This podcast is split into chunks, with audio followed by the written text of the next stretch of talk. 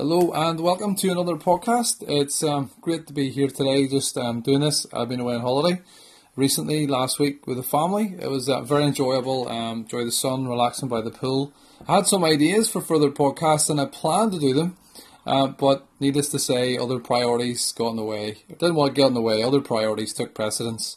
Uh, but today, um, I had a question. I had a bit of a statement from a conversation that I had some time ago. Um, and mixed in with that, just an interesting, thought provoking question. Uh, the statement I want to deal with today is um, I think it was said to me in a conversation a while ago, alongside religion being the cause of most wars, which I dealt with recently, was you can't know if God is real. So when we state in our theism and our belief in God, someone will say, well, you just can't know. I don't understand why you're so sure. I don't believe you can know if God is real or not. Uh, a few things I would say about that, preliminary things I would say before I delve into that a bit more is well, okay, you think that I can't know, but I suppose the bottom line is one of us is right. You know, you clearly don't believe, or more often they're an agnostic, they're not sure. But either you're right or I'm, I'm right. One of us is right. Either, either there is a God or there's not. Um, either way, it's a 50 50 chance um, of one of us being right. Um, so, uh, you know, it's, it's one or the other. Um, if and if there's likely, you could take that further and say, well, if there's likely there is a God, then eh, if I'm right by 50% of the chance here, then would he not reveal himself? Is it not possible that that God would reveal himself? So what I believe is not that strange. But the issue we're dealing with here is somebody saying, look, you just can't know for sure. Uh, what that's also t- defined as, and this person I was talking to didn't like these terms, but this is the reality. Uh, if you're an atheist, you don't believe in God. If you're a theist, you believe in God. But if you're an agnostic, you're not sure. If you're a soft agnostic, that means you're open to the idea that the answer is there. Uh, if you're a hard agnostic, you believe not only do you not know, but that you can't know. And that's behind that statement. You can't know if God is real.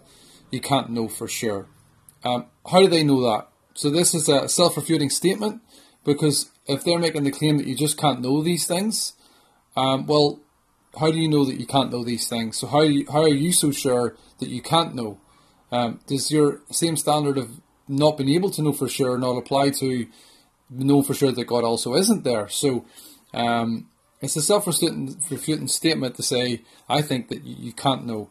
Um, how can you know anything? Um, how did they learn this? The person who says that you can't know if God is real, how did you learn that? You know, how, how do you know then? Um, how do you know anything? Um, so it becomes a bit of a self-refuting statement to say that you just can't know if God is real. Um, so the question then arises from that well, how can you be certain that God is there? And it's a great question, and it will lead me to another little question in a moment. But before I go on to that, uh, what I would say in answer to that is how can you be certain God is there? Well, for me, it's a case of I start it with the evidence, which then leads on to the words of Jesus, which I'll come to in a second.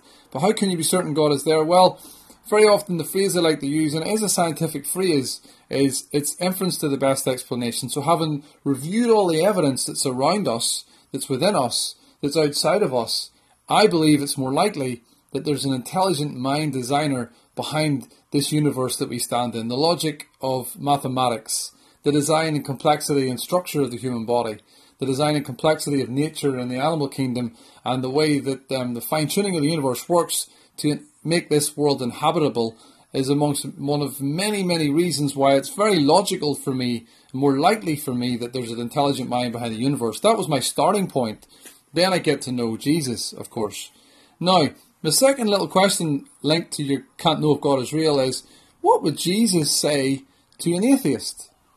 What would Jesus say today to an atheist? Now, I can't answer that question completely because I, I don't fully know, but what I would look at is well, how did Jesus answer an atheist in his own day? And you think, well, he didn't deal with the atheists, he just, or did he? Um, he dealt mainly with the Jews and the religious people. Well, I'd hazard to say that these people were atheists in that Jesus was God in the flesh in front of them, and they didn't believe that he was who he claimed to be. So, by definition, they were atheists in the sense that they didn't believe in the God who was standing in front of them. Um, um, so, again, how did Jesus address these skeptics? It's good to know for us that Jesus did address these skeptics. And what did he say? What would he say to that person? Look, you just can't know. Or Jesus meeting skeptics who say that they didn't believe in who he was. Well, what Jesus did was he said many things, and he started in, John 7 17. We'll just we'll just look there for a second. John 7 17.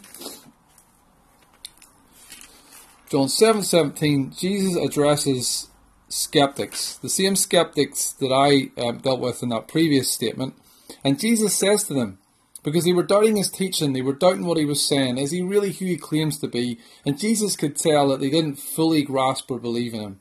And Jesus said, My teaching is not my own, it comes from him who sent me. If anyone chooses to do God's will, he will find out whether my teaching comes from God or whether I speak of my own. That's John 7 17.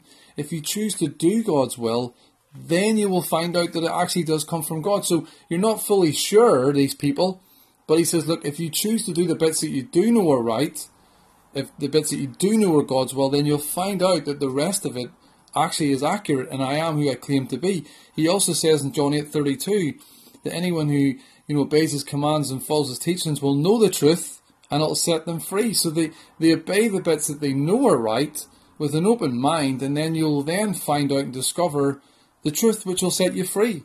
He says a very familiar scripture to, to, to the world at large in Matthew 7, 7 78. Um, again, just look there quickly. Matthew 7 78. Very, very common scripture. It says, Ask and it will be given to you. Seek and you will find. Knock and the door will be open to you. So ask and guess what? It will be given. Not seek and you will find. So, in other words, God does not turn away the person who seeks after Him, the person who wants to know the truth but isn't sure, isn't fully convinced by what others have to say. Even Psalm 9, verse 10, you can look there also, says, promises that God will never turn away anyone who seeks Him. Um, so this, I believe, was in Jesus' mind. The skeptic approaches Jesus and says, I can't know for sure. How can you be, or as it said to me, how can you be so confident? How did Jesus deal with the atheist, with those who didn't believe? He says, yes, look at the evidence, but he says, look, seek and you'll find. Go with what you currently know. Go with the bits that make sense. Put it into practice. And once you do that, then you will know that the teaching is real, that it's true, that it's accurate. I think it's a phenomenal thing for us to do today with people that we meet that are skeptical. They're all around us. They're very skeptical of what we say, and they're very skeptical of how sure we are as the person I met was of me. How can you know for, for with certainty? Well, I started with the evidence. I made logical um, conclusions based on that evidence, and then I did what Jesus said to do. I put into practice what I already knew, and it followed that up by becoming more and more certain. Because when I when I lived by it, it, it revealed itself to be true. Uh, and that's exactly what Jesus said to do. He says, go and put it into practice. Seek and you'll find. You will not be let down. There are many other scriptures about seeking, of course. Um, Hebrews 11:6 that God rewards those who earnestly seek Him. Loads and loads of promises, but put it to the test. In a sense, put me to the test, and you will see that I am who I claim to be. If you keep an open mind and you're not out for yourself necessarily, but you're out to find is the truth there. Um, so many thanks for t- hooking in today. As I say, how can we answer someone that says that you just can't know if God is real? And how would Jesus deal with the atheist of his day, and how can we deal with the atheist or agnostic of our own day? Um, drop any comments or likes or thoughts you have on any of this, any questions you have on future podcasts. It's great to be with you today. Speak again soon.